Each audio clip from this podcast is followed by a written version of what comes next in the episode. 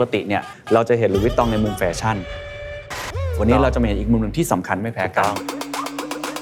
ปืนจะมอง Louis Vuitton แบบนี้ เวลาที่เห็นลายเนี้ยปืนเห็นอย่างแรกปืนเห็น tradition อย่างที่สองปืนเห็น innovation อย่างที่สามปืนเห็น craftsmanship อ่าและอย่างที่สี่ปืนเห็น journey โอ้ส่วนใหญ่คนชอบมองว่าแฟชั่นเป็นเรื่องของทางการ แต่จริงๆแล้วแฟชั่นก็เอามาแก้เหมือนกัน สังคมกำลังพูดเรื่องอะไรอยู่ สังคมกำลังต้องการอะไรอยู่ ปัญหาที่มีของสังคมคืออะไรอยู่ innovation หรือว่านวัตกรรมมันจะช่วยตอบ เมื่อวิวัฒนาการของรถเข้ามาหีบของหลุยส์วิตตองจะมีขนาดที่เล็กลง เมื่อเครื่องบินเข้ามา หีบและกระเป๋าของหลุยส์วิตตองจึงขนาดเบาลงปรับมันเปลี่ยนไปสะท้อตาปรัมบเปลี่ยน เข้ามาแล้วเจอโต๊ะปิงปอง โต๊ะฟุตบอล โต๊ะผูคือไม่คิดเลยว่านี่คือสิ่งที่หลุยส์วิตตองจะสนใจ ถ้าคุณมองมันคือโต๊ะโต๊ะบอลน่ะที่มีลายโมโนแกรมแปะใช่อยู่ก็นะครับสวยสวยเลย ให้คุณเป็นลองมองเข้าไปใกล้เขามีหลากเชื้อชาติ เฮ้ยเพิ่งเห็นครับ สรุปแล้วอะไรทำให้หลุยส์วิตตองเป็นแบรนด์ที่อยู่ในใจใครหลาย ๆ คนแล้วก็ส่งอิทธิพลประสบความสำเร็จ This is the Standard Podcast.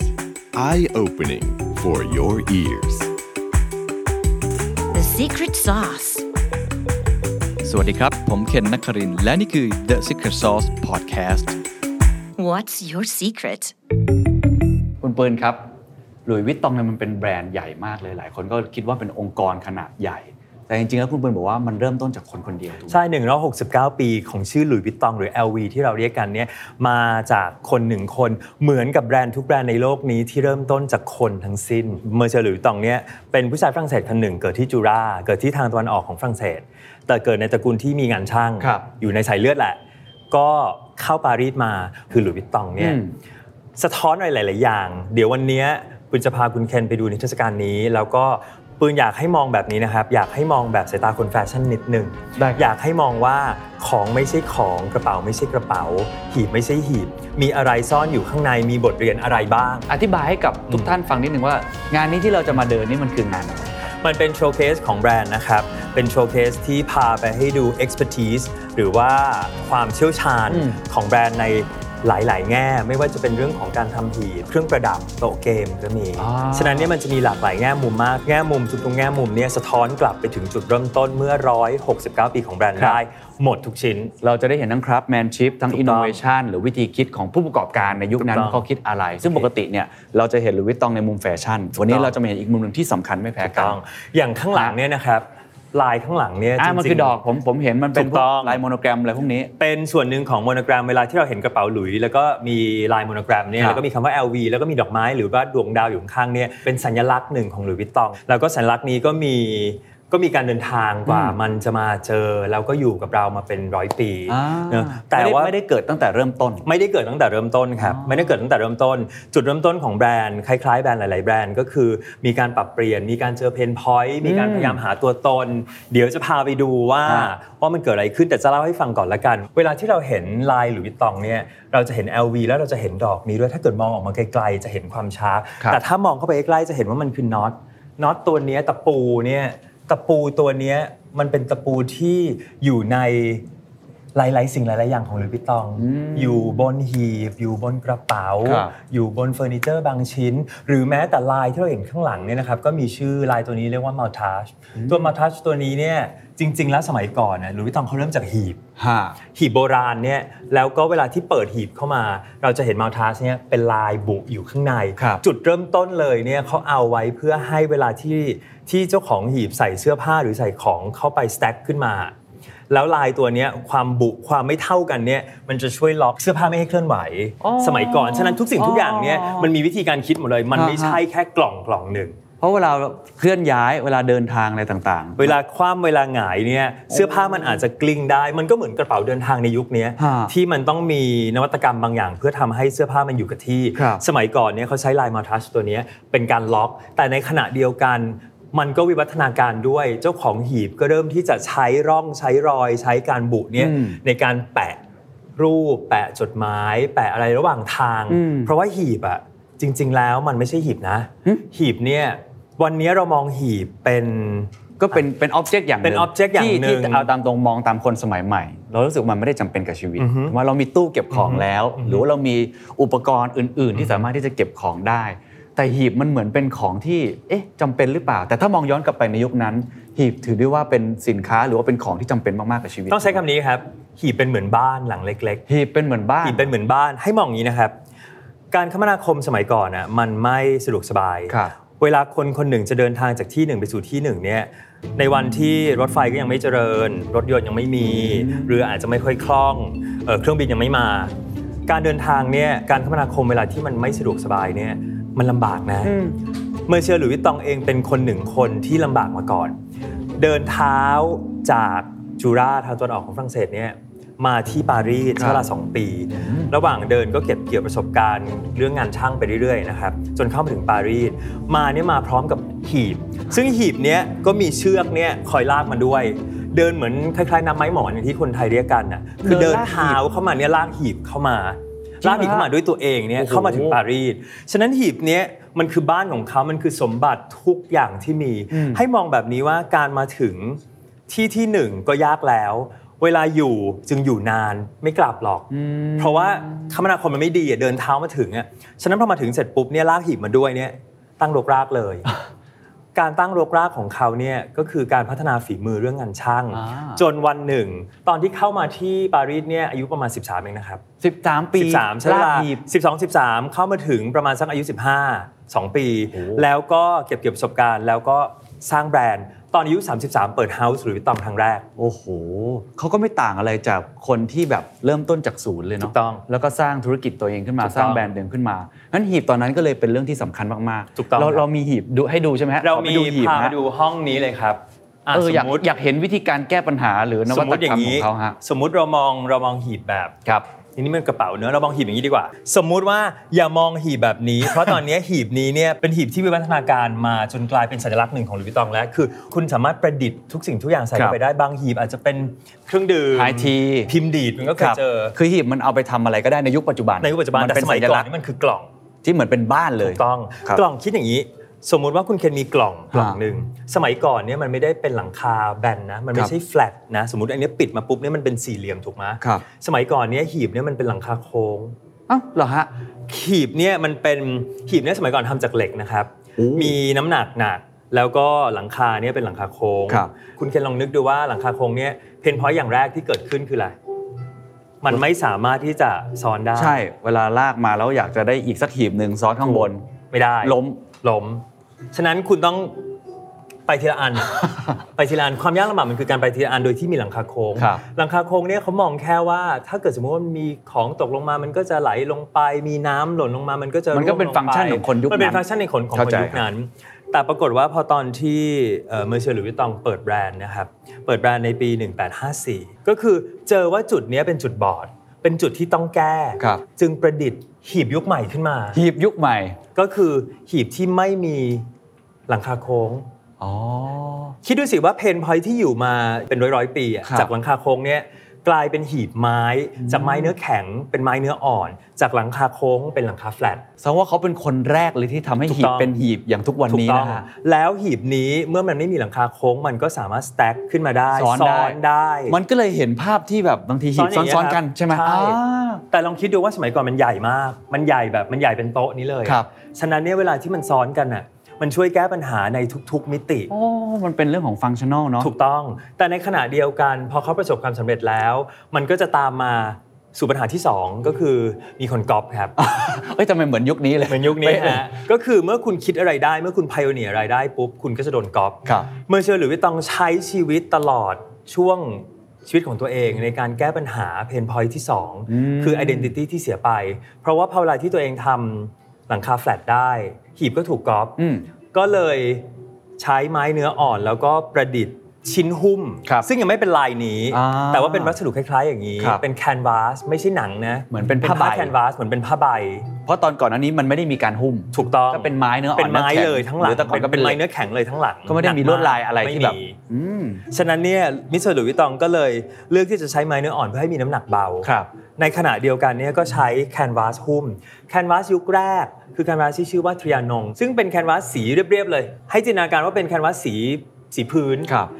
พอโดนก๊อปเสร็จปุ๊บเลยปรับมาเป็นลายทาง ใช้ผ้าแคนวาสลายทาง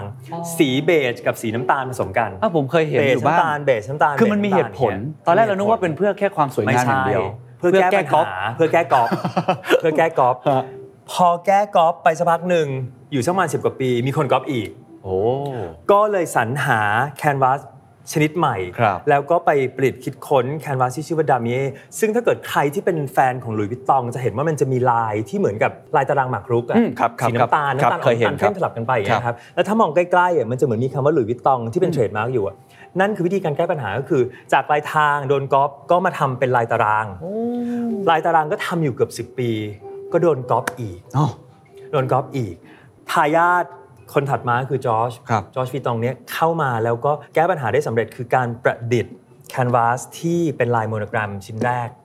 ก็คืออันนี้แหละคือฮะลายนี้ นี่คือแก้ปัญหาเรื่องของการก๊อปแล้วก็พยายามเป็น pioneer ถูกตลอดเวลา ไม่มีใครสามารถก๊อปได้เพราะไม่มีใครเป็นเจ้าของชื่อหลุยส์วิตตองเหมือนตัวเขาอ่าฉะนั้นลูกชายคือ celebrate ให้พ่อครับในการหยิบชื่อพ่อคือ LV ประดิษฐ์ LV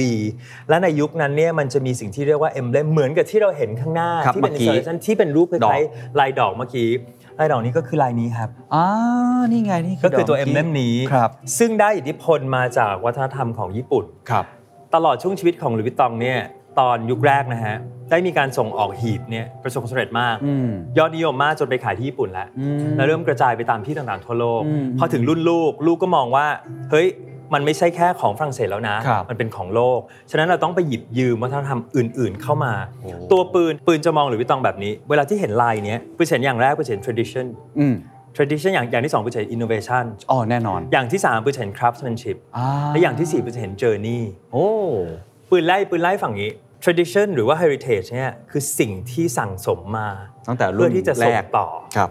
innovation เนี่ยคือสิ่งที่จะสร้างใหม่ประดิษฐ์คิดค้นเป็นคุณค่าใหม่ที่ตอบโจทย์กับสังคม ถูกต้องในยุคนั้นๆถูกต้องเปลี่ยนแปลงไปเรื่อยเปลี่ยนแปลงไปเรื่อยๆ สังคมกำลังพูดเรื่องอะไรอยู่ สังคมกำลังต้องการอะไรอยู่อ๋อ innovation หรือว่านวัตกรรมมันจะช่วยตอบโอ้จริง มันจะช่วยครับเอามาแก้ครับส่วนใหญ่คนชอบมองว่าแฟชั่นเป็นเรื่องสันทนาการครับแต่จริงๆแล้วแฟชั่นก็เอามาแก้เหมือนกันอ่ากระเป๋าบางใบก็ถูกคิดค้นขึ้นมาเพื่อแก้ปัญหาบางอย่าง อย่างที่เราได้ยินมาถูกในต้ช่อวงงยุคแรก ๆ ก็คือพยายามที่จะ innovation ในตอนนั้นถูกต้องเพื่อแก้ปัญหา ถูกต้อง อันนี้คืออันที่สองฉะนั้นเนี่ย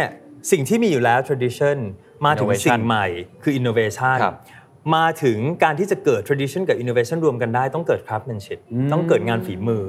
ฉะนั้นงานฝีมืออไม่ว่าจะเป็นกระเป๋าใบนี้ หรือกระเป๋าใบนี้ หรือตุ๊กตาข้างหลังเดี๋ยวคุณเคนจะเห็นหมดเลยว่าทั้งหมดจะมีเรื่องของงานฝีมือผสมอยู่ครับงานฝีมือนี้เมื่อรวมกับสิ่งที่คิดมา สิ่งที่กำลังจะไปต่อสิ่งที่ประดิษฐ์คิดค้น งานฝีมือมันจะไปในเรื่องของ journey คำว่า journey ถ้าถ้าใครถามปืนว่าคำที่สำคัญที่สุดของหลุยส์วิตตอง คือคำว่าอะไรปืนอาจจะใช้คำว่า journey นะคือการเดินทาง เพราะจริงๆอะเดินทางมาตั้งแต่ ตัวต้นคิดแล้วไงอ๋อหลุยส์วิตตอง Monsieur หลุยส์วิตตองก็เดินทางมาลากลากลากหีบมา ฉะนั้นเนี่ยวันเนี้ยทุกสิ่งทุกอย่างก็เดินทางต่ออเดินทางไปสู่มุมต่างๆ ของโลกเดินทางไปสู่วิธีคิดใหม่โอ้ๆแต่ในขณะเดียวกันการเดินทางไปเขาย้อนกลับไปข้างหลังด้วยนะครับครับ บ้านนี้จริง ๆแล้วเอ่อปุณพาย้อนกลับละกันครับว่าบ้านหลังนี้เนี่ยชื่อว่าอันเย่ อันเย่เนี่ยอยู่ที่อยู่ที่ฝรั่งเศส แบรนด์แฟชั่นทุกทุกแบรนด์ที่ประสบความสำเร็จจะมีจุดยุทธศาสตร์ของตัวเอง จุดยุทธศาสตร์จุดยุทธศาสตร์นี้คือจุดเริ่มต้นของแบรนด์ โรงงานแรกเวิร์กช็อปแรกอ่าอ่าอะไรก็แล้วแต่ที่เกิดนวัตกรรมการเปลี่ยนแปลงการเปลี่ยนแปลงครั้งใหญ่บางอย่าง บ้านหลังเนี้ยเรียกได้ว่าเป็นจุดยุทธศาสตร์ของหลุยส์วิตตองครับชื่อว่าอันเย่สร้างตอนที่หลุยส์วิตตองประสบความสำเร็จ ในช่วงปรับจากหลังคาโค้งมาเป็นมา เป็นหลังคาที่แบเราบอกนะอ่าเป็นหลังคาแบนคือเกิดขึ้นที่นี่เกิดขึ้นที่นี่อ๋อก็คือปรับมาเป็นบ้านแล้วสุดท้ายก็สร้างบ้านหลังนี้ บ้านหลังนี้เนี่ยเด่นตั้งแต่ทำเลอืมคือสร้าง identity ตัวเองในการขายดีฉะนั้นโรงงานที่อยู่ที่เดิม โรงงานชื่อว่า Capucine อยากให้จำคำนี้ไว้นะครับ Capucine มันจะมีถนนเส้นหนึ่งชื่อว่า Rue Neuve des Capucines ซึ่งเดี๋ยวเราจะมาดูว่าจะมีของชิ้นหนึ่งที่นี่ชื่อ Capucine เหมือนกันอ่าเป็นการ celebrate เป็นการเฉลิมฉลองครับคารวะให้กับ จุดเริ่มต้นของแบรนด์แต่ประเด็นก็คือถนนชื่อ Capucine เนี่ยเป็นโรงงานแรกครับฮิตมากอะจนทำที่นั่นไม่ไหว ต้องย้ายที่ต้องมีโรงงานที่ใหญ่กว่า ต้องขยายโรงงาน ต้องขยายโรงงาน ตัว Monsieur หลุยส์วิตตองเองเนี่ยมองว่าการจะขยายโรงงานธุรกิจหีบ ซึ่งเป็นของชิ้นใหญ่ จะต้องมีกลยุทธ์ในการเลือกสถานที่เลือกสถานที่จุดยุทธศาสตร์อีกฉะนั้นจุจุดดยุทธศาสตร์ของอันเย่เนี่ยของบ้านหลังเนี้ยซึ่งสร้างเป็นบ้านและ โรงงานคือทางฝั่งนู้นไปพร้อมกันเนี่ยนะครับครับ ตัวนั้นเป็นโรงงานเป็นเวิร์กช็อปแล้วตัวนี้เป็นบ้าน อยู่ใกล้กับน้ำวิธีที่ใกล้กับน้ำก็คือลำเลียง material มาทางน้ำอ๋อเพราะแต่ก่อนคมนาคมทางบกยังไม่ค่อยดีไม่ค่อยดี ฉะนั้นเนี่ยของใหญ่ขนาดเนี้ยต้องลำเลียงมาทางน้ครับำลำเลียงมาถึงน้ำเสร็จทำหีบประดิษฐ์คิดค้นทุกอย่างเสร็จปุ๊บเมื่อเสร็จแล้ว ขึ้นรถไฟไปต่อเข้าปารีสขายเลยโอ้ฉะนั้นมาทางน้ำทำที่นี่ ขึ้นรถไฟไปขาย นี่เลือกเหมือนเลือกเมืองหลวงะถูกต้องเหมือนนโปเลียนเลือกเวลาใช่เคลื่อนทัพอะใช่ คือเขาคิดขนาดนั้นนะอ่าแล้วก็หลังเนี้ยจะมีทั้งส่วนที่เป็นมิวเซียมเล็ก ๆ ที่เอาไว้ต้อนรับแขกตัวปืนเองเคยมีโอกาสไปบ้านหลังนี้นะอ๋อเหรอครับเคยมีโอกาสไปบ้านหลังนี้แล้วก็ได้กินข้าวกับเอ่อรุ่นที่ 5 ชื่อว่าแพทริกหลุยส์วิตตองครับเขาเป็นคนที่ทำให้ปืนหลงรักหลุยอืมแล้วก็เป็นคนที่ทำให้ปืนได้ได้สามารถมาเก็บเรื่องราวมาเล่าให้ปืนครับเป็นฟังเนี่ยแหละครับเพราะว่าวันนั้นได้นั่งกินข้าวกับ Monsieur แพทริกหครัลุบยส์วิตตองครับซึ่งเสียไปแล้วตอนนี้เป็นลูกชายครับมาดูเองแล้วก็ตัว Monsieur เองเนี่ยเป็นคนคุมการสร้างหีบทั้งหมดโอ้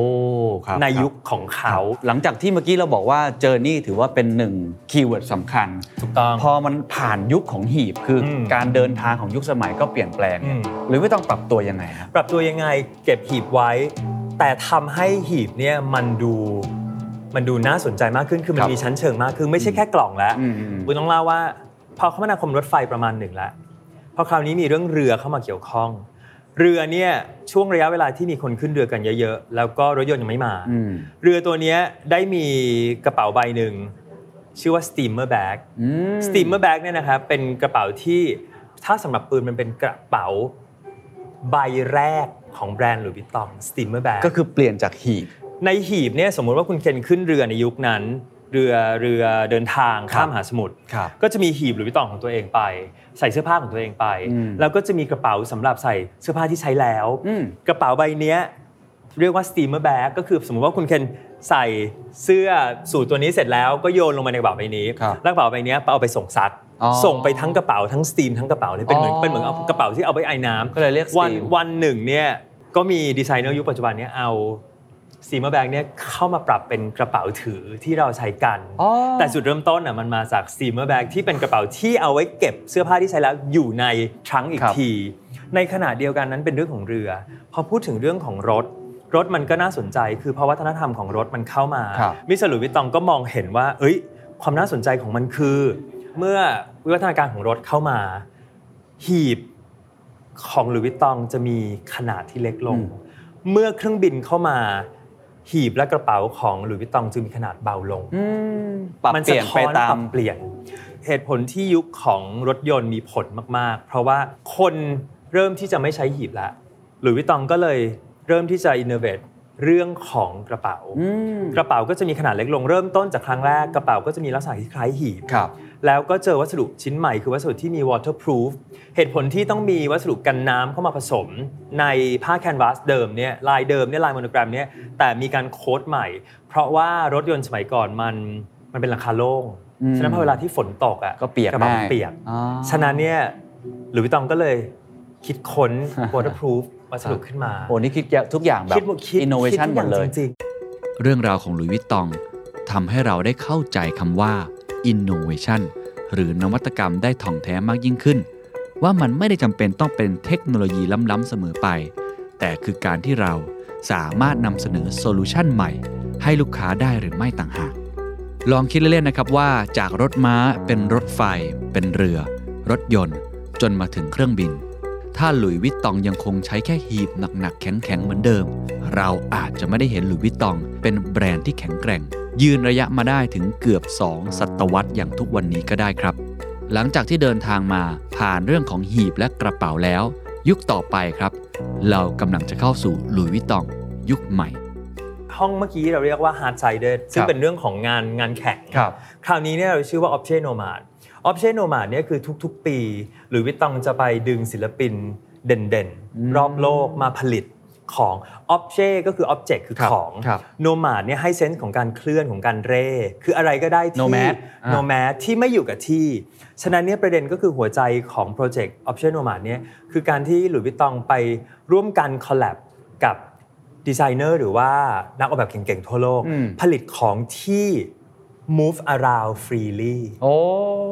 ฉะนั้นเนี่ยของทุกอย่างจะต้องเคลื่อนอ่าไหวได้เนี่ยเช่นหมุนเปลได้นี้โอ้โห เปลนี้เนี่ยนะฮะสำหรับปืนเนี่ยมันจะเด่นอย่างหนึ่งตรงที่ว่ามันจะมีภาพภาพหนึ่งครับเป็นภาพโบราณ มันจะเป็นภาพของตระกูลหลุยส์วิตตองเนี่ยถ่ายรูปกันอยู่ข้างหน้าหีบแล้วก็มีรถอืมแล้วข้างหน้าสุดเนี่ยเป็นเป็นเตียงเลยอะอ่าเป็นเตียงเหมือนเขาเรียกอะไรเตียงแบบเตียงสนามอะอ่าอ่าแต่ครับเตียงเนี้ยจริง ๆ แล้วมันเขาเรียกว่า bed trunk ก็คือ มันกางออกมาจากหีบ เปิดหีบออกมายังเป็นเนี่ยคอนแล้วเซ็ปต์เดิมแล้วมันก็กางออกมาอ่าเป็นกางออกมา แต่ประเด็นก็คือหีบเนี่ยครับมิสเตอร์แพทริกหลุยส์วิตตองเนี่ยเคยเล่าให้ปืนฟังว่าทายาททุกคนของหลุยส์วิตตอง ที่เกิดมาในตระกูลของหลุยส์วิตตอง จะต้องฝึกทำ trunk ที่เป็น bed trunk อย่างน้อยคนละหนึ่งชิ้น เพื่อให้เข้าใจ sense ของการเคลื่อนไหวและการเดินทางอ๋อเข้าใจแล้วฉะนั้นตัวเนี้ยไม่ได้มา จากเบสทรังก็จริงอืมแต่ว่าให้ sense ของการเคลื่อนให้ sense ของเตียงสนามครับตัวนั้นเป็นเปลความน่าสนใจคือหนังเส้นเนี้ยนะครับ ที่เราบอกว่า craftsmanship เนี่ยหนังเส้นเนี้ย2เมตรครึ่งครับโอ้นี่แบบไม่มีรอยต่อเลยเออไม่มีรอยต่อเลยกำลังจะไม่บอกมีรอยต่อ2 เมตรครึ่งครับการที่จะหาหนังที่ยาวขนาดนี้อืมและต่อกันไปเรื่อยๆ และหมุดเข้ามาเนี่ยครับเป็นงานคราฟต์อย่างหนึ่งเข้ามาดูใกล้ๆจะเห็นว่ามันเนียบมาก ในขณะเดียวกันสามารถที่จะม้วนตัวนี้ เก็บอืโมบายไปที่อื่นๆได้ ก็คือยังสอดคล้องเรื่องของ movable เรื่องของมันมี journey เซนส์ของการเคลื่อนอ่าอยู่อยู่เสมอครับอยู่ในที่ทุกๆที่ครับเมื่อกี้เราเริ่มเห็นการ collab ต่างๆ กับดีไซเนอร์กับนักออกแบบชื่อดัง อันนี้ก็เหมือนจะเป็นลักษณะแบบนั้นเปล่ามาร์คนิวสันครับอ่าตัวนี้มีสลักเลย ใครที่ได้ trunk ตัวนี้ไปอืมจะมีเลยว่ามาจากมาร์คนิวสันซึ่งครับมาร์คนิวสันเนี่ยเป็นนักออกแบบเอ่อชาวออสเตรเลียที่มีชื่อเสียงปืนต้องเล่าอย่างนี้ให้ฟังก่อนว่า เวลาที่เราเห็น trunk ตัวนี้ของมาร์คนิวสันเนี่ยsense ที่เราได้อย่างแรกเลยคือ joy อืมสังเกตไหมใช่ว่าใช่ใช่มันจะมีความสนุกสีอะไรสับานงอย่างมันจะมี colourful สีสันมันจะมีบางอย่างที่ตอบโจทย์กับคนรุ่นใหม่อะครับเพราะว่าคนรุ่นใหม่ที่จะเอา trunk ไป ก็น่าจะได้ความคิดอะไรที่ใหม่อ่าๆเข้าไปด้วย การ collab ของหลุยส์วิตตองเนี่ยน่าสนใจอย่างหนึ่งนะครับ กับใครที่เขาไป collab ด้วยอะมันสะท้อนวิธีคิดนะเออมันบอกอะไรบ้างครับในประวัติศาสตร์แฟชั่นของหลุยส์วิตตองในโลกสมัยใหม่มาร์คเจคอบส์เนี่ยเคยเป็นดีไซเนอร์ ที่เคยประจำอยู่ที่หลุยส์วิตตองอยู่นานอืมวันที่มาร์คเจคอบส์พยายามที่จะ break through ออกมาจากนิยามคำว่า luxury แบบแพงๆ ที่คนคิดกันว่ากระเป๋าหลุยส์วิตตอง กระเป๋า luxury มันต้องแบบขายคนกลุ่มนี้อะไรเงี้ยมาร์คเจคอบส์เลือกที่จะไป collab กับ Stephen Sprouse ซึ่งเป็นศิลปินที่เน้นเรื่องกราฟฟิตี้อ๋อฉะนั้นกระเป๋าหลุยส์วิตตองที่เป็นกระเป๋า LV อย่างเงี้ย แต่เหมือนไม่มีใครมีสเปรย์กราฟฟิตี้ลงไปอ๋อครับฉะนั้นมันเป็นการ merge ระหว่างคนสองระดับจริงๆนี่ก็ถือเป็นจากสงโล innovation อย่างหนึ่งแน่นอนพยายามแบบทำให้แบรนด์ตัวเองนั้นฉีกออกมาอีกถูกต้องอีระดับหนึ่งจากถูกคำว่าต้อง luxury ใช่แล้วทำให้เห็นนิยามของ Luxury ที่ที่เลยออกไปครับครับวันนั้นมาร์คได้พาไปเจอกับสตีเฟนสปราวส์ ได้ไปเจอ 2 โลกระหว่าง ใครบอกว่า Luxury มันต้องหรูหราฟู่ฟ้าตลอดไม่เขาเอากราฟฟิตี้มาชนเลยครับพอหลังจากนั้นก็มีการ collab ของหลุยส์วิตตองอีกกับศิลปินญี่ปุ่น ที่ชื่อว่ายาโยอิคุซุมะครับซึ่งเมื่อไม่นานมานี้เราก็เพิ่งเห็นการ collab นี้ แต่จริงๆ แล้วเคย collab มาก่อนแล้วในปี 2012 เพราะตอนนี้ที่ปารีสก็มีโอ้โหถูกต้องก็จะป้ายมียาโยอิใช่ใหญ่ป้ายมากป้ายใหญ่ๆเลย จริงๆป้ายยาโยอิเนี้ยเคย collab มาแล้วตอนปี 2012ครับอยากให้มองว่าในวันนั้นน่ะ มันยังไม่มีศิลปินระดับนี้นะศิลปินระดับที่มี solo exhibition ใน museum เข้าใจยังไม่มียุคนั้นแต่หลุยส์วิตตองอะไปดึงมา แล้วถ้าเกิดเรามองลึกลงไปแล้วอะยาโยอิเนี่ยเขาเคยพูดว่ามีคนตั้งคำถามกับเขาเยอะมากว่าทำไมเขาจึงยอมที่จะลงมา commercial ขนาดนี้อ่าๆครับกับแบรนด์ยาโยอิเนี่ยบอกว่าศิลปะของเขาเนี่ยเป็นศิลปะที่เกิดจากการสร้างขึ้นมาเพื่อเยียวยาอะไรบางอย่าง คือยาโยอิเนี่ยเป็นคนที่มีที่มีเขาเรียกอะไร ต้องผจญกับเรื่องโรคความหดหู่อ่าเรื่อคงรับ depression อะไรใช่ใช่ต่างใช่ๆอยู่เสมอ เขาใช้ศิลปะในการในการบำบัดในการบำบัดครับฉะนั้นวันหนึ่งเนี่ยเขาบอกว่าตัวละครอีกเยอะมากมีคนอีกเยอะมากในโลกนี้ที่กำลังประสบวิธีการเดียวกันครับฉะนั้น piece fashion หนึ่ง piece เนี่ยจะสามารถช่วยคุณเยียวยาได้ไหมอืมฉะนั้นวันนี้ bridge ระหว่างสะพานเชื่อมระหว่าง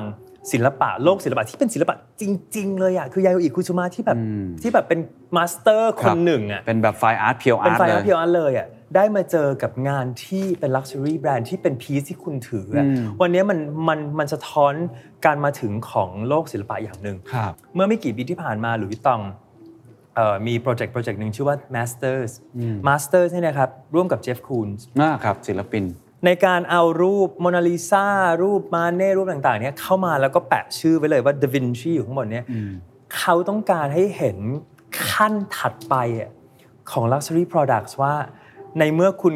ผ่านจุดแบบยาโยอิว่าแบบเว้ย โลกศิลปะเข้ามาสู่โลกของของแฟชั่น luxury แล้วเนี่ยคราวนี้มันล้อกันต่ออีกระดับหนึ่งได้ไหมอะแต่ถ้ามองย้อนไปเนี่ยมันมีเรื่องของวิธีการคิดเรื่องเรื่องครับการ satire เรื่อง ironic เรื่อง sarcastic อยู่ข้างในอีกแบรนด์แบรนด์หลุยส์วิตตองนี่นอกจากจะ keep innovating ตลอดเวลาแล้วก็ยังเป็นแบรนด์ที่ progressive นะมองไปข้างหน้ามากมากคือ forward looking ตลอดตลอดหลัจากจากหีบมาเป็นกระเป๋าปรับตัวตามฟังก์ชันของสังคม แต่พอถึงจุดหนึ่งที่ของมันมันมีทุกอย่างแล้วอะ ก็ยังพาแบรนด์นี้เป็นในเรื่องของ emotional มากถูกขึ้นต้องคุณเคนเคยเห็นกระเป๋าที่คนต่อคิวกันยาวมากหน้าร้านหลุยส์วิตตองไหมกระเป๋าหลุยส์วิตตองสุพรีมอะครับครับที่เป็นสีแดงเนี่ยจำได้จำได้ ลองคิดดูว่าในวันเนี้ยที่แบรนด์แฟชั่น luxury ระดับเนี้ยหลาย ๆ แบรนด์เริ่มเล่นกับงาน street แล้วอะอืมเมื่อไม่กี่ปีที่ผ่านมาตอนนั้นน่ะไม่มีใครเล่นนะใช่ไม่มีใครกล้าเอาของ luxury ของตัวเองอะไป merge กับแบรนด์ที่เป็น super street มันจึงเกิด bridge สะพานเชื่อมบางอย่าง วันนี้เราจึงได้เห็นงานแบบ trunk เนี้ยครับซึ่งจริงๆแล้ว trunk เนี้ยจริงๆ แล้วมันก็มีวิธีการคิดอยู่ข้างในนะครับเนี่ยมันจะมีช่องเล็กช่องน้อย หรือบางอันเนี่ยก็จะมีการแอบอยู่ข้างหลังอ๋อคือเก็บของได้อีกมีเก็บของได้อีกเพราะว่า trunk ตัวเนี้ยเป็น trunk ในหมวดที่เราเรียกว่า cabinet de curiosity ก็คือเหมือนตู้เก็บความพิลึกพิลั่น ความอยากรู้อยากเห็นทั้งหลายเนี่ยฉะนั้นเนี่ยในแต่ละช่องในแต่ละทั้งหมดเนี้ถูกดีไซน์ขึ้นมาโอ้เพื่อที่จะเก็บบางอย่าง คุณเปิดมาคุณเจอแค่นี้ แต่จริง ๆ แล้วของจริงฮะแอบอยู่ข้างหลังโอ้นี่น่าจะเหมาะกับผมเลยอ่าเนี่ยซ่อนได้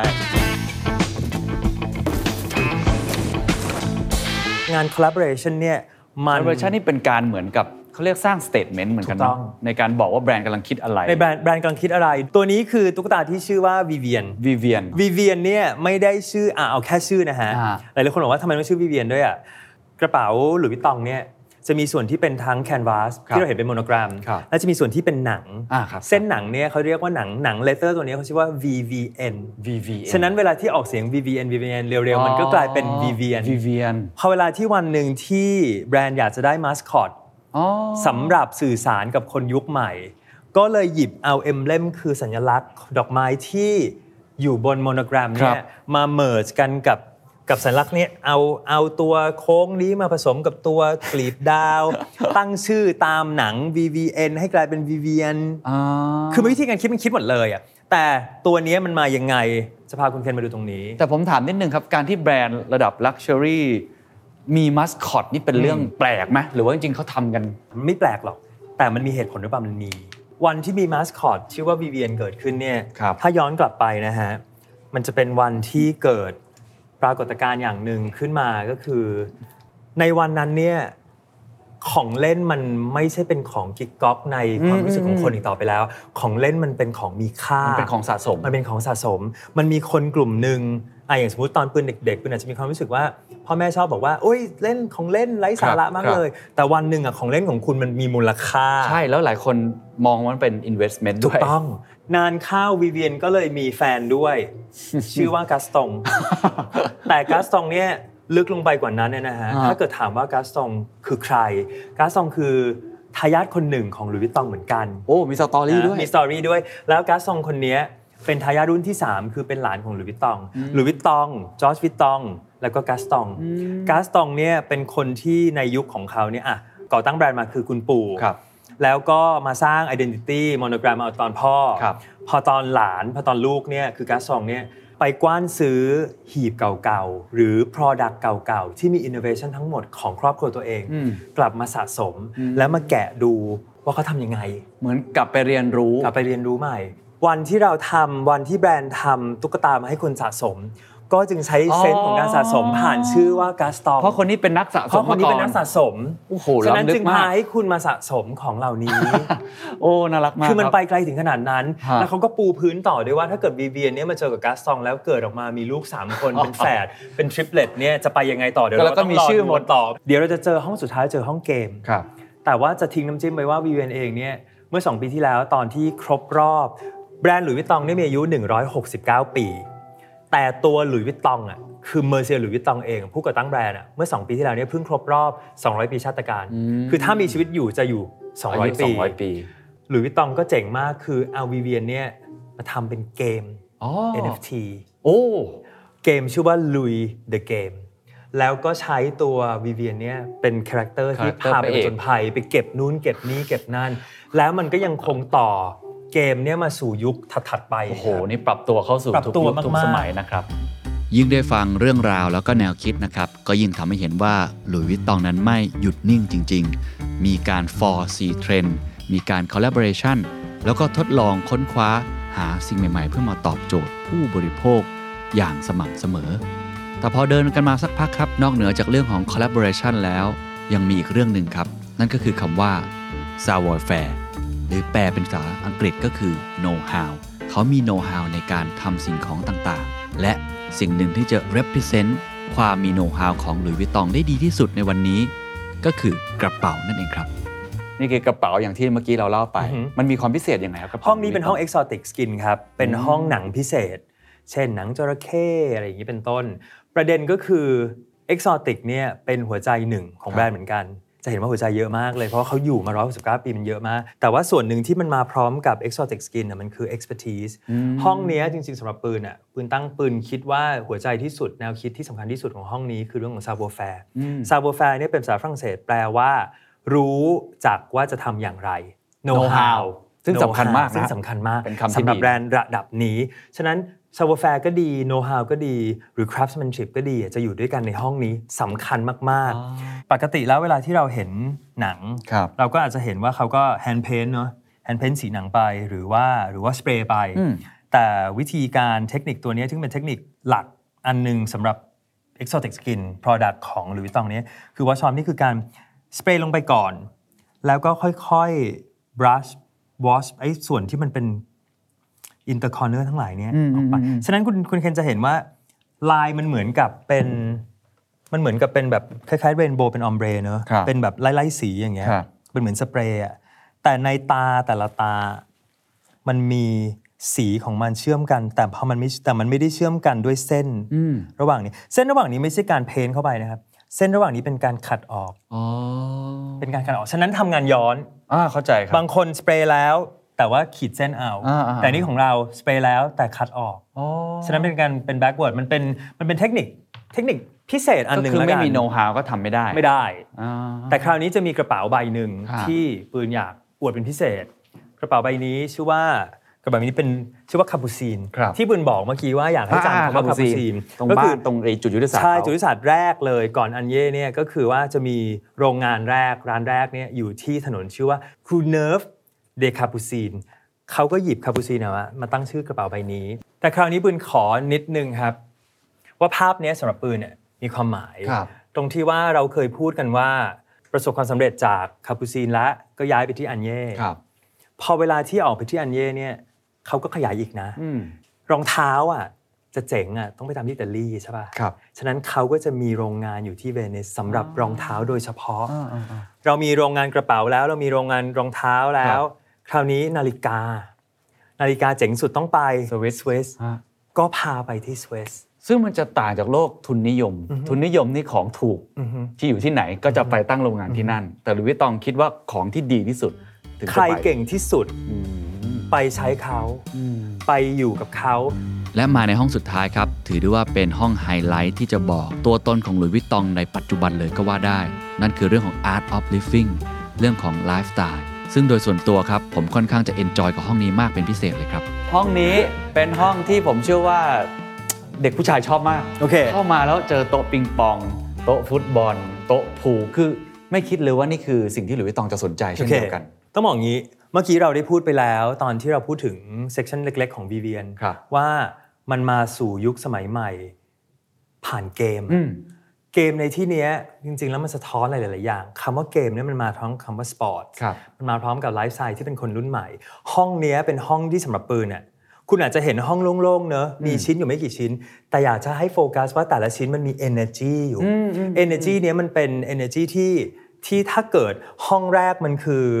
ประวัติของหลุยส์วิตตองครับคือหีบคือจุดเริ่มต้น วันเนี้ยมันคือสะพานที่จะไปต่อที่ไหนโอ้วิธีคิดเนี้ย มันมาพร้อมกับสิ่งที่เราเห็นเนี่ยครับฮะถ้าถามปืนนะห้องเนี้ยจะแรงๆจริง ๆ เนี่ยน่าจะมาวิธีคิดน่าจะมาช่วงประมาณคิมโจนครับคิมโจนดีไซเนอร์ของ menswear ข้ามมาที่ Virgil Abloh Virgil Abloh นี่คือตัวละครที่แบบเขย่าหรือวิตตองเขย่าเลยนะเขย่าหรือวิตตองแล้วทำให้มันเกิด energy ที่แบบพิเศษมากๆ ทรังก์อันเนี้ยเป็นทรังก์ของ NBA โอ้เป็นใช่ทรังใช่ก์ใช่ที่มีสัญลักษณ์ NBA อยู่ตรงนี้ด้วยครับครับนะครับแล้วก็หยิบ ลวดลายวิธีการใช้ลวดลายต่างๆเนี้ยมีการล้อกันไปมาระหว่างเอ่อ varsity jacket ซึ่งถ้าเกิดสมมติว่าเห็นพวกนักกีฬาบาสเกตบอลอะไรเงี้ยเขาจะใส่พวกแบบแจ็คเก็ตที่มันจะมีรอยปะรอยปะ ที่มันจะมีไอ้พวก badge ต่างๆเนี้ยอ่าใช่ใช่เขาก็หยิบตัวเนี้ยมาใช้อ่าหรือตัวสเกตบอร์ดเองครับของทั้งหมดเหล่านี้เราจะไม่นึกเห็นหลุยส์วิตตองถ้าเราคิดถึงหลุยส์วิตตองแบบแบบแบบดั้งเดิมแบบดั้งเดิมแบบเราจะไม่ traditional เห็นแต่นี่มันขบฏมากเลยนะมันขบฏมากคำถามผมคือทำไมหรือวิตตองถึงกล้า ให้ให้ creative director มาแบบเขย่าอะขนาดนั้นอะถ้าถามปืนนะ ในส่วนตัวปืนเองปืนคิดว่าหรือวิตตองมองออกว่าการจะไปต่อ ต้องสื่อสารด้วยระบบวิธีการคิดแบบคนปัจจุบันปืนมองว่าของในห้องเนี้ยจริง ๆ แล้วมันไม่ใช่แค่เพียงแค่ของเล่นนะแต่มันเป็นวิธีการสื่อสารของหรือวิตตองในยุคใหม่ที่บางครั้งก็อาจจะกลับไปแตะเรื่องเดิมๆของตัวเองในประวัติศาสตร์ หรือบางครั้งก็เลือกแตะเรื่องที่เป็น เป็นสิ่งที่สังคมกำลังคุยกันเป็นยู่ issue ที่กำลังเป็นคุยกัน issue อยู่เช่น เช่นโต๊ะตัวนี้ฮะถ้าคุณมองง่าย ๆมันคือมันคือโต๊ะโต๊ะบอลน่ะครับมันคือโต๊ะเล่นบอลก็เป็นโต๊ะเล่นบอลปกติ ที่มีลายโมโนแกรมแปะใช่อยู่ก็นะครับสวยสวยเลย แต่ถ้าครับเรามองเข้าไป ตัวตุ๊กตาตัวนี้เนี่ยจริง ๆ แล้วเป็นสัญลักษณ์หนึ่งนะครับตุ๊กตาตัวนี้เนี่ยเอ่อเป็นเหมือนกับเขาเรียกว่าเป็นเป็นเบลบอยเป็นครับยกกระเป๋า เป็นพนักงานยกกระเป๋า เป็นตัวละครตัวหนึ่งของหลุยส์วิตตองมาตั้งแต่ปี 1921 แต่วันเนี้ยสิ่งที่เจ๋งคือให้คุณเคนลองมองเข้าไปใกล้เขามีหลากเชื้อชาติเฮ้ยเพิ่งเห็นครับเขามีทั้งคนขาวผมทองไปจนถึงคนผิวสีดเออำมีออกแบบ ผมแดงเล็กน้อเออเออยเออใช่ใช่ใช่มีแบบใช่เหลืองๆหน่อย เออ คือมันสะท้อนคือคิดยู่ในละเอียดมากคิะเลยอะและโต๊ะตัวเนี้ยมันพอเรามองย้อนกลับไป มันก็มาในวันที่แบบ inclusivity diversity อะมันแรงๆอ่าอ่าอ๋อเพราะว่าแบรนด์อะกำลังพูดกับคนยุคใหม่ไงว่า ฉันก็ใส่ใจเรื่องเหล่านี้เหมือนกันนะครับฉันก็ทันนะโอ้ฉะนั้นฉันไม่ใช่แบรนด์เก่านะ ฉันเป็นแบรนด์ที่ที่ทันกับคครันบยุค มันคือแบบแมสเซจที่เขาต้องการถูกจะต้องพูดกับถูกสัต้องงคมถูกผ่านต้องไอ้ของชิ้นนี้ ซึ่งเป็นว่าไอ้ก้อนเนี้ย ได้มาเยอะมากครับ จาก Virgil Abloh อ๋อครับครับ แล้วถ้าเกิดสมมติว่าคุณเคนได้ดูแฟชั่นโชว์ล่าสุด ครับที่เป็น Pharrell Williams Pharrell Williams ฮะ จะเห็นว่าตัวนั้นน่ะเจ๋งมากคือ เมื่อกี้เราพูดเกมว่า Vivienne เนี่ยเขาไปปรากฏในเกมชื่อว่า Louis The Game ใช่ไหมครับ เอ่ออันนี้เราก็มีเกมแบบตั้งโต๊ะแบบนี้ มันจะมีเกมที่ดีไซเนอร์คนหนึ่งของฝั่งผู้หญิง คือ Nicolas Ghesquière เนี่ย ครับ เขาก็คลั่งเกมมากจนเคยเอาตัวละครของ Final Fantasy เนี่ยขึ้นมาเป็นนางแบบบนแอปคือ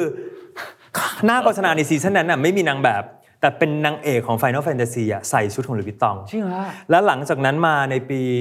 2019 ก็คงจะไปติดเกม League of Legends ก็เลยเอา League of Legends เนี่ยมาทำคอลเลกชันเลย ขายทั้งใน League of Legends แล้วก็ขายคนจริงด้วย ฉะนั้นเนี่ยวิธีการที่มองเกมเนี้มันเจ๋งมาก Pharrell Williams คือคนหนึ่งที่ bridge อันนี้ต่อเชื่อมต่ออถ้าคุณไปดูนะ ลุคแรก ๆ ที่เดินออกมาเนี่ยจะเห็นเป็นลุค Damier คือเป็นลุคที่มันเป็นแจ็คเก็ตเป็นเป็นลายตาราง ที่เราบอกว่าเป็นเป็นครั้งครับหนึ่งเคยเป็นมีเคยการเป็น copy มีอะการก๊อปปี้อะแต่คราวนี้ Pharrell Williams ฉลาดมากคือ เอาลายตารางเนี้มาต่อกัน เป็นเหมือนลายทหารคือ camouflage ผสมกับ Damier กลายเป็นลายชื่อว่า Damoflage มันเป็นวิธีการคิดว่าแบบโลกกำลังชอบอะไรอโอ้ยู่โหเขา bridge เข้าสู่อิชโลกกำลังชอบอะไรอยู่เขาก็ใส่อะไรนั้นเทข้ารนไปดิ้งอะไรมาต่างถูกต้องเพราะว่าพอยต์สำคัญที่สุดก็คือเจอร์นี่ถูกต้องการเดินทางโอ้นี่มีหมดเลยฮะโต๊ะปิงมีปองครับอันนี้มีหมดครับพิกเกอร์บอลที่กำลังฮิตใช่ไหมฮะใช่พิกเกอร์บอลโอ้ที่กำลังฮิตก็จะมีข้างในนี้ถ้าเกิดดึงออกมาก็จะเป็นเน็ตอยู่ข้างในนะครับก็อย่างตัวนี้อย่างที่เราเห็น สุดยอดตอนต้นที่บอกว่าบุทรังข้างในที่เป็นครับลายอ่าก็จะอยู่ตรงนี้เหมือนกันปรับตรงนี้ใช่ก็จะมาปรับตรงนี้ก็เก็บไว้โอ้นี่หรือสมากๆน e เกอร์ฮะแบบที่เราเห็นเยอะๆว่าเอ้ยยุคแห่งฟาร์เรเบเลียมกำลังจะมาแล้ว ยุคสน e เกอร์หลากสีอ่าก็มีทรังก์อะครั้งสำหรับคนสำหรับคนเก็บสน e เกอร์เลย Sneakerhead 14คู่มนะครับสน e เกอร์14คู่คุณเก็บไว้ได้เลยครับเดี๋ยวเมื่อกี้ปุณพาคุณครับเคนไป สู่เรื่องราวของทรังก์เนอะอืมทีนี้ปุณก็จะปิดชิ้นสุดท้ายด้วยเรื่องราวของทรังก์อืมเพราะว่าจริงๆแล้วกระเป๋าใบเนี้ยคือกระเป๋าที่ได้แรงบันดาลใจมาจากรูปทรงของทรังก์ครับ ตั้งแต่ยุคเริ่มต้นของลุยส์วิตตอง ไม่ว่าจะเป็นเรื่องของมุมเหลี่ยมอะไรต่างๆ แล้วก็ปีก่อนหน้านี้เอ่อนิโคลาเคชเกียเคยปล่อยกระเป๋าตัวหนึ่งออกมาตอนที่เข้ามาแจมกับลุยส์วิตตองแรกๆครับกระเป๋าใบนั้นชื่อว่าเอ่อเปอร์ติมาล ซึ่งเป็นหีบย่อส่วน ตัวนี้ก็ขยับขยายออกมาเป็นหีบย่อส่วนที่มีความนิ่มมากขึ้นสำหรับผู้ชาย คือจะผมบอกว่าทั้งหมดทั้งมวลคือเขาคิดหมดคำถามสุดท้ายแล้วกันนะครับครับจากหีบที่เราเห็นตั้งแต่วันแรกของหลุยส์วิตตองจนมาวันนี้ โต๊ะพูก็ยังมีสรุปแล้วหลุยส์วิตตองจริง ๆ แล้วเนี่ยอะไรคือบทเรียนที่คุณปืนคิดว่าคุณปืนได้เรียนรู้ และทำให้หลุยส์วิตตองเป็นแบรนด์ที่อยู่ในใจใครหลาย ๆ คนแล้วก็ส่งอิทธิพลประสบความสำเร็จมากอะ ปรับตัวให้ทันโลกอยู่เสมออืมคิดว่าแบรนด์แบรนด์นี้เป็นแบรนด์ที่สำคัญมากในการสะท้อนบทเรียนว่า เมื่อคุณเปิดตาอยู่เสมอว่าโลกเปลี่ยนไปอย่างไร การเดินทางของแบรนด์ของคุณจะยังย่ำอยู่เสมอและเป็นการย่ำที่ไปข้างหน้าอืมมองย้อนกลับไปตั้งแต่หีบ ตั้งแต่หีบหลังกลมมาเป็นหีบหลังแบน มาจากลายที่ถูกก๊อปมาจนกลายเป็นลายโมโนแกรม มาจากการปรับตัวจากหีบกลายเป็นกระเป๋า กระเป๋าน้ำหนักมากกลายเป็นกระเป๋าน้ำหนักน้อย ทั้งหมดทั้งมวลเกิดขึ้นจากการที่แบรนด์ไม่ได้คิดว่าตัวเองมหัศจรรย์คนเดียว ฉะนั้นเขาอยู่ในสังคมแบบไหน เขาอยู่ในโลกแบบไหน หลุยส์วิตตองก็เปลี่ยนตาม โอ้โห ปรับตัวไม่หยุดนิ่งแม้ว่า เขาจะมีประวัติศาสตร์กว่าถูกต้อง169 ปีอืมแต่ก็ไม่ได้นิ่งนอนใจกับไม่สิ่งที่สำเร็จมาตลอด แล้วก็ปรับตัวไม่หยุดนิ่ง สุดยอดครับ And that's the secret sauce. ถ้าคุณชื่นชอบ The Secret Sauce episode นี้นะครับ ก็ฝากแชร์ให้กับเพื่อนๆ คุณต่อด้วยนะครับ และคุณยังสามารถติดตาม The Secret Sauce ได้ใน Spotify, SoundCloud, Apple Podcast, Podbean, YouTube และ Podcast Player ที่คุณใช้อยู่นะครับ และอย่าลืมติดตาม Facebook Fanpage The Secret Sauce เข้ามาติชมเข้ามาพูดคุยกับผมได้เลยนะครับ